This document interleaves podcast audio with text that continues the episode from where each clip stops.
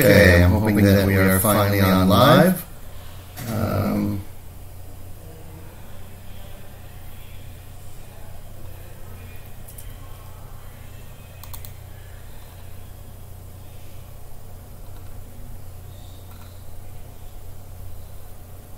I want to open us for questions. Make sure everybody's here. All right. Oh. Terrific. Okay, let's see here.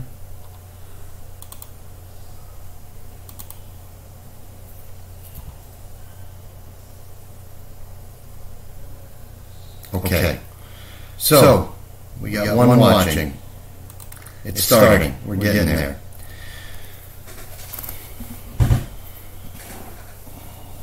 And make sure that we got some more coming on. Please welcome yourself to the podcast, to the YouTube cast.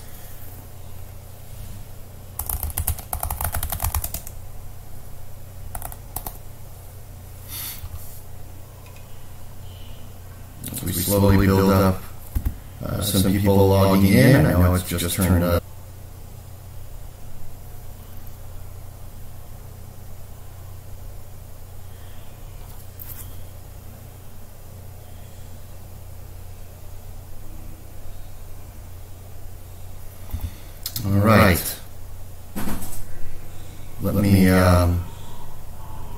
Let me begin by welcoming all of you who are attending. Want to make sure that we have an opportunity to discuss really something that came out today that's very, very troubling to us as practitioners in this area of the law. Today's Senate Bill 3565 was introduced.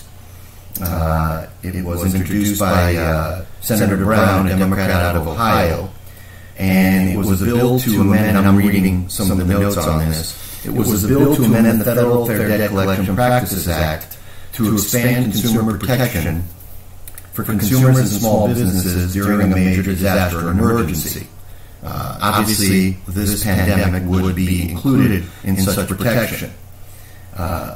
Supporters of the bill include Senator Warren, Senator Cory Booker, and the bill, what it would effectively do, and this is, when you understand this a little bit better and go through and explain this, you'll understand that this would be a disaster for homeowner associations and condominium associations.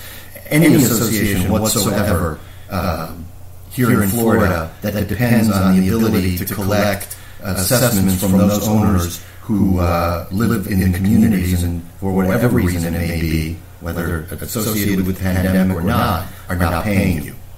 So basically what the bill would cover is that beginning one day after the president declares a major disaster until 120 days after the end of the disaster period, 120 days, you could not go ahead and start with collection processes against any owner. So, without prior consent, it would only allow debt collectors to communicate with consumers in writing during a major disaster or emergency. The communication must also be for informed firms such as myself who engage in the collection of debt, and this is considered a debt, consumer debt, which is the maintenance obligations, whether regular or special assessment. And what it would effectively do is limit our ability for 120 days and the associations from going after any owner who's not paying. Any legal action taken against an owner during this period of time would be considered a violation of the Federal Fair Debt Collection Practices Act and sanctionable in terms of fines and damages and so forth. It's mind-boggling because at this point, there's no exception. We'll get to that in a moment. What you could do is you could write for informational purposes only to an owner and basically say, listen, owner, we would like you to pay this. This is something that the association needs in order to pay its upkeep, its bills, its management, its insurance, all those obligations that it has. And without this, we can't afford to make our budget and pay our bills. However, if the owner says, listen, go fly a kite, I don't have money, I'm not paying it right now, and anyways, under this bill, the president's bill, you can't, or this would be Senate, Congress, you can't enforce this against me, and I have a 120-day grace period to do whatever I want. It is unfathomable. The bill requires that a debt collector covered under FDCPA, the Federal Debt Collection Practices Act, again, a firm such as myself, an association, cannot charge a fee for non-payment, sue or threaten to sue for non-payment, continue collection litigation that was initiated prior to the disaster, so it's basically a pause, submit or cause to submit a confession of judgment in any court, so if an owner says, listen, I'll take a judgment, take it, come after me, I don't know that you can collect, but I don't want to keep fighting this, can't do that, enforce security interests through repossession, limited use, or foreclosure, obviously our main tools that we use to go after owners, take or threaten to take any action to enforce collection, garnish wages or seize assets such as levying funds from a bank account, disconnect or terminate utility services. So I know many associations try to use cable TV as a means to enforce this. I believe that cable TV would be considered a utility, some type of utility service, and it would be prohibited. Add interest or fees to past due balances. So effectively what you would have is a 120-day period of no interest, late charges, collection efforts, or collections themselves, that when you come on the outside of this 120 days, the owner would then have the obligation to pay. It's important to note that other senators have also congressmen have also, and women have also introduced similar bills. The problem with this bill is that it would be the death of most associations. Associations that don't have high reserves, associations that don't have funds stocked up to pay for the landscaping, pay for the insurance, pay for any maintenance upkeep, pay for the management company, would not be able to go ahead and collect it. So what have we been doing? Well, one of the things we've done is we've suggested that that you write to your congressmen, congresswomen, congresspersons, and you ensure that your voice is heard, that your managers, the homeowners, board members, to say, look, this can't be. There has to be an exception. There is, by the way, in the bill, a charity exception. I'm not so sure yet how it works and how we're going to go ahead and apply it, but we would ask for the same exception to be provided for associations that are going ahead and collecting on their debt. Otherwise, I don't see a way in which associations can go ahead and sustain themselves during this period of time. It simply wouldn't work. So we are really asking you to go ahead and go to your various congressmen, congresswomen, senators, and object to this. Ask for a carve-out for associations. Let me ask, if there are any questions about this? There is a means in which to write me questions and chat on this issue. I do have the actual bill itself, but I don't want to go and read through it. At this point, these are things that are being considered. It's in its early stages. The problem is that we all know that when things like this happen, and there are pressures, and these congressmen, congresswomen want to be reelected, are worried about whether or not they are deemed by the public, by their constituents, to have done enough, that these things go ahead and quickly morph into bills that simply don't think out the consequences, don't look at what can or can't happen as a result of that. Financially, as I said before, and I'll end on this, I don't see any questions on this, so I hope it's very clear what's going on. Financially, this would be, I think, a major hit on behalf of associations, and we look at this as something that we really need to stop and look to see of a carve-out, some type of special carve-out. Okay, next. there are a number of issues with regards to residents, tenants, guests who are testing positive, who are known to have communicated or been with somebody. Oh, okay. So the bill number, I've been asked about the bill number. It's Senate Bill number 3565. And let me see here.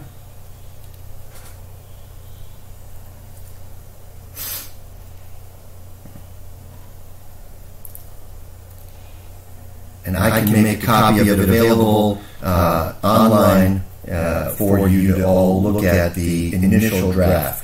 Obviously, these bills encompass many different aspects and many different issues that are tangential to what we're concerned about, but I can make the entire bill ready for you. So the next things a lot of my clients are facing are situations where they have a resident, a tenant, people who've been out of town who come into town, either have tested positive, believe that they may have become in contact with somebody who has tested positive, and are looking for guidance on what you can do. I've said in a prior podcast that the most important thing is that you do not at any point in time become confrontational with that person. Okay? You don't want to have issues arising with any type of assault or battery charges against any board members. One of the things I discussed in a prior podcast is the fact that most of your insurance policies have exclusions for these types of circumstances of the pandemic. So there's a question on whether or not a board member would be covered. On the other hand, as I have tried to assure you, those of you looking at these, most of your documents have provisions that say that the association shall indemnify, cover a board member for his or her actions in taking and administrating the community. I believe that coupled with those powers, the powers already inherent in your documents, and the powers that we discussed in earlier podcasts under Chapter 718 and Chapter 720 for emergency relief, give you certain authority. So what do? Well, the first thing is you kindly ask and memorialize in writing, either through an email or hand delivery or certified mail, that you want that person to self-quarantine themselves, self-shelter themselves, whatever you want to call it, that they must do so. The other thing you need to do is, if they don't do that, if they are a tenant or a guest, if you have the ability to lock them out of the building, out of the association, you do so. And you make it to a point where, especially if they're a guest, it's known to the owner, or whether that owner is in-house or it's a tenant who's renting at the time, and it's their guest, that this person right now, until they self-shelter, cannot reside on association's property. It's a health, welfare, and safety issue. Really important and very easy to substantiate because, of course, what's going on with this virus. So question really becomes, what if they don't do it? What if I don't have guy an opportunity or a method or means to exclude somebody from being here? So you could do one of two things. If the association has the budget and the ability, you can hire some type of private security guard system to come and enforce that. And they'll do one level above you. First of all, it won't be you confronting it will be them. And second of all, depending on the level of guard or security service that you provide or you retain, they have different levels in which they're comfortable, showing certain force without going to that next step. If that doesn't work, or if you don't have the means for that, then obviously the police is the next best thing. You need to call the police and ask them to have this person excluded from the association's property, and they have to provide those reasonings and have some type of proof or some type of basis to do so. Let's say you have an owner or a tenant who has come in contact or actually has the virus and is refusing to self-shelter, to self-quarantine themselves in their unit, and insists on going outside. The first thing is, immediately you need to tell them this is unacceptable, and this will be subject to not only litigation, but fines, and so forth. Okay. If they're willing to do that, most likely they're not going to take heed of that. And of course, when you do provide that information has to be provided not only verbally but also in writing. Everything has to be provided in writing. I'd even go to the step of taking your iPhone or Android phone and videotaping any type of quote, confrontation or addressing that person. The next step is, of course, to go ahead and, if you want to get to that next level, to retain your attorney, whether it's myself or some other attorney that represents your association, to write a letter and to basically tell them, if they don't do this immediately, that the next step is seeking an emergency injunction. Now, for a condominium, there's no requirement, in my opinion, to go to the Division of Land Sales, since this constitutes an emergency, and it's about the use of one's unit outside of your documents, right? It's a health, welfare, and safety, common nuisance issue, most likely not in your documents, so you don't have to go to the division on that. Even if you did, the division in these times, I don't believe would require you to do what normally they do, which is file first with division, and then after filing with division, asking the division for leave to go to a circuit court. On the other hand, with an HOA, your obligations are to file a mandatory mediation notice. And that mediation notice can take up to 20 days for them to respond, and then another, I believe it's 90 days off the top of my head, in which to agree to a mediator. There is an exception under the statute. That exception is an emergency situation. I believe this constitutes an emergency situation.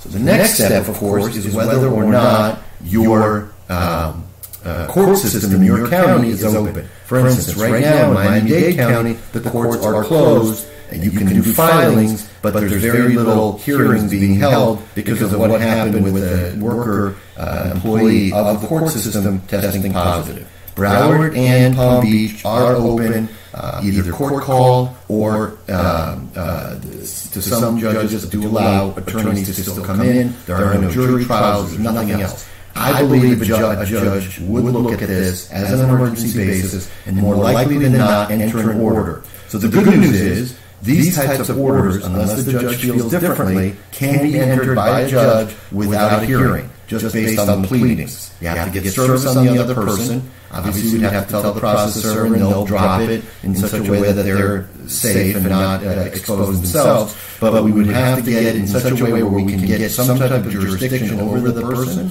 And then there's more likely than not, I believe, a judge would enter an order on this, because the judge can do that on an emergency basis and temporarily enforce it. That would then go to the police or whatever law enforcement that you have. Obviously, it's going to be the police department, sheriff's department, if you will, and they would enforce the judge's order.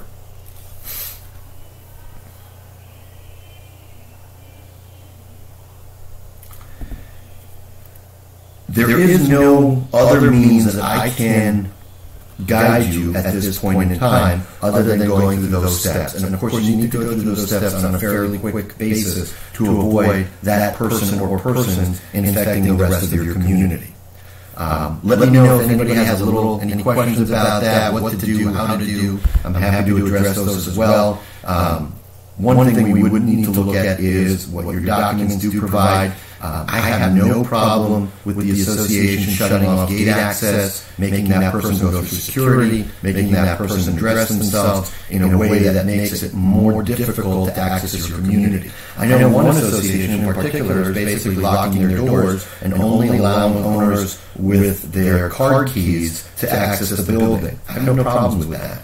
You are not limiting an owner's right, and you are restricting those outside of ownership from coming into your building when there is basically a shelter order in effect throughout the counties. Okay. Last but not least, what I want to address tonight is contracts, current contracts that you may have, and their enforceability and what you can or can't do or should not do. So first and foremost, if you have ongoing construction project and you have not been shut down by the state, by the county, by the city, by the locality, then by all means, if they're willing to continue working and you're comfortable, for instance, it's a re-roofing job, it's something outside of the building that has minimal exposure from those outside workers to your members, guests, and invitees, I see no problem continuing with those projects. In fact, I think those projects must continue, because unless you have what's called a force majeure, and I'm going to give you the spelling of that in case you want to look it up. It's F-O-R-C-E, second word is M-A-J-E-U-R-E. It's a French term, and it basically means It's what's called a common law clause in contract that essentially means it frees both parties from liability or obligation when an extraordinary event or circumstance beyond the control of either party, such as a war, strike, riot, crime, plague, prevents one or both parties from fulfilling their obligation under the contract. Now, you think to yourself immediately, look, there's a plague going on right now. Or pandemic, not plague, pardon me. There's a pandemic going on right now. We've got to stop all work, all commerce. While, for the most part, that is occurring right now, it doesn't have to be a complete stoppage. I believe that work being performed outside of the building, where there's minimal contact with the owners, guests, and invitees, should proceed, and there's really no justification in stopping that. If the contractor is telling you that he or she doesn't have workers, employees that can come and do that, that's a different issue. I completely understand that. And if they don't have people are sick, or people are scared to go out, whatever that may be, it would really lay more on their side of being able to stop the performance under these contracts.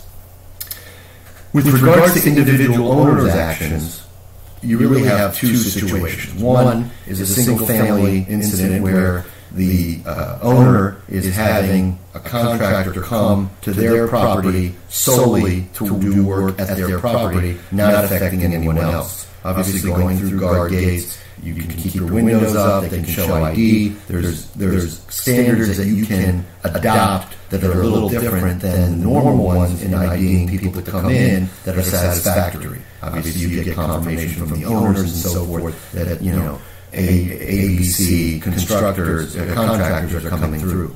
On the other hand, condominiums, depending on how they're set up, if they're going through a lobby, if you can access it individually through open catwalks, the latter, I would believe, I'm going to answer your question in just a moment. The latter, I believe, with the catwalk in an open area, would allow people an opportunity to go in and service just those units. I don't think you should stop that type of work, especially if you're continuing your work at the association. However, when you're talking about enclosed facilities, you're talking about elevators, you're talking about methodologies of getting ingress and egress into and out of a person's unit that contractor and his or her workers have to pass through common areas that other members are going through that are enclosed and that can breed, unfortunately, the virus, then I think you should limit those and frankly, eliminate that. So now you have people going through elevators, walking through hallways, potentially touching guardrails in the hallways, touching the walls, touching the elevator buttons, where you don't have management or maintenance services following them and cleaning after them. That does pose a health, welfare, and safety issue, and something that I highly recommend the association shut down.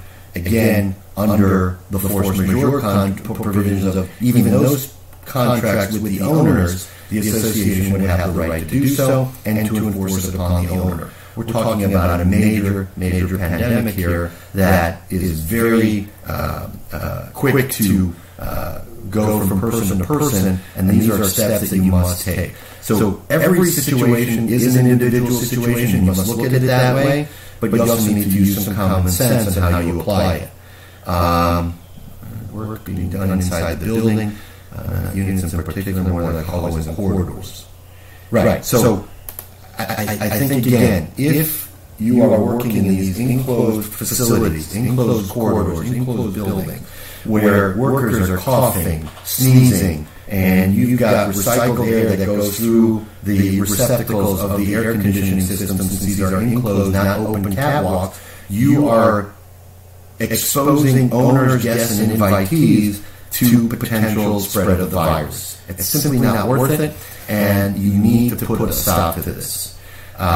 Again, they're anticipating the stop to be, I don't think it's going to be at the end of the month. I think it's going to be more likely into April, potentially the end of April, but I think if everybody does their job to shelter and to socially distance themselves, and not to expose facilities such as closed-in condominium buildings, not the older-style open catwalk ones, then we can all do our part to ensure or to help ensure the nominal spread of the virus and hopefully the control of it. There are other issues that I want to go over. I'm going to save those for another podcast. We're going on now almost a half hour. I don't want to make them that long. It becomes boring listening to me and especially looking at me. But I do really appreciate all of you that have attended tonight. I welcome follow-up emails, phone calls. If you have certain circumstances that affect your association, then please let's address it. I know one of my clients is having some issues where they're a sub-association and the master association is trying to impose restrictions on contractors coming to the sub-association. My client and I discussed this and went through some of this already. There has to be a basis for exercising the health, welfare, and safety, for exercising the provisions, the emergency provisions under 718 or 720. Simply saying there's a pandemic, we don't want people coming in, is not sufficient. Your sub-association has to have a certain control over what is being serviced to your community. You have deadlines, you have contracts, and you have the health, welfare, and safety of your own members to deal with potentially the projects that are ongoing. So simply shutting one down where you're afraid or a master association is afraid that the workers are going to spread the virus in the community, while then, on the other hand, stopping a project that protects the interior of people's units that can potentially, without completing it, create other health hazards, whether from water intrusion, mold, or so forth. It's not a balancing act. You got to look at both issues, and you got to make sure that you're not stopping one to allow another to occur. So I leave with that, even though I promise not to continue going over. There's so much that goes on with this. I'm dealing with this all day long, trying to answer the questions as quickly as I can and as best as I can. Again, as always, I wish all of you only good health. Please follow the CDC guidelines. No more than 10 people. You do not have to have your association meetings right now. You can do it all on phone, Skype, Zoom, Teams. They all offer free programs to do this. Please exercise social distancing. We still are seeing clients in our office. Happy to do so. We ask that you come in only one at a time. We try to limit the number of people. And, of course, we practice social distancing like everybody else. Thank you all. Have a great night, and I look forward to future podcasts. All the best to you. God bless.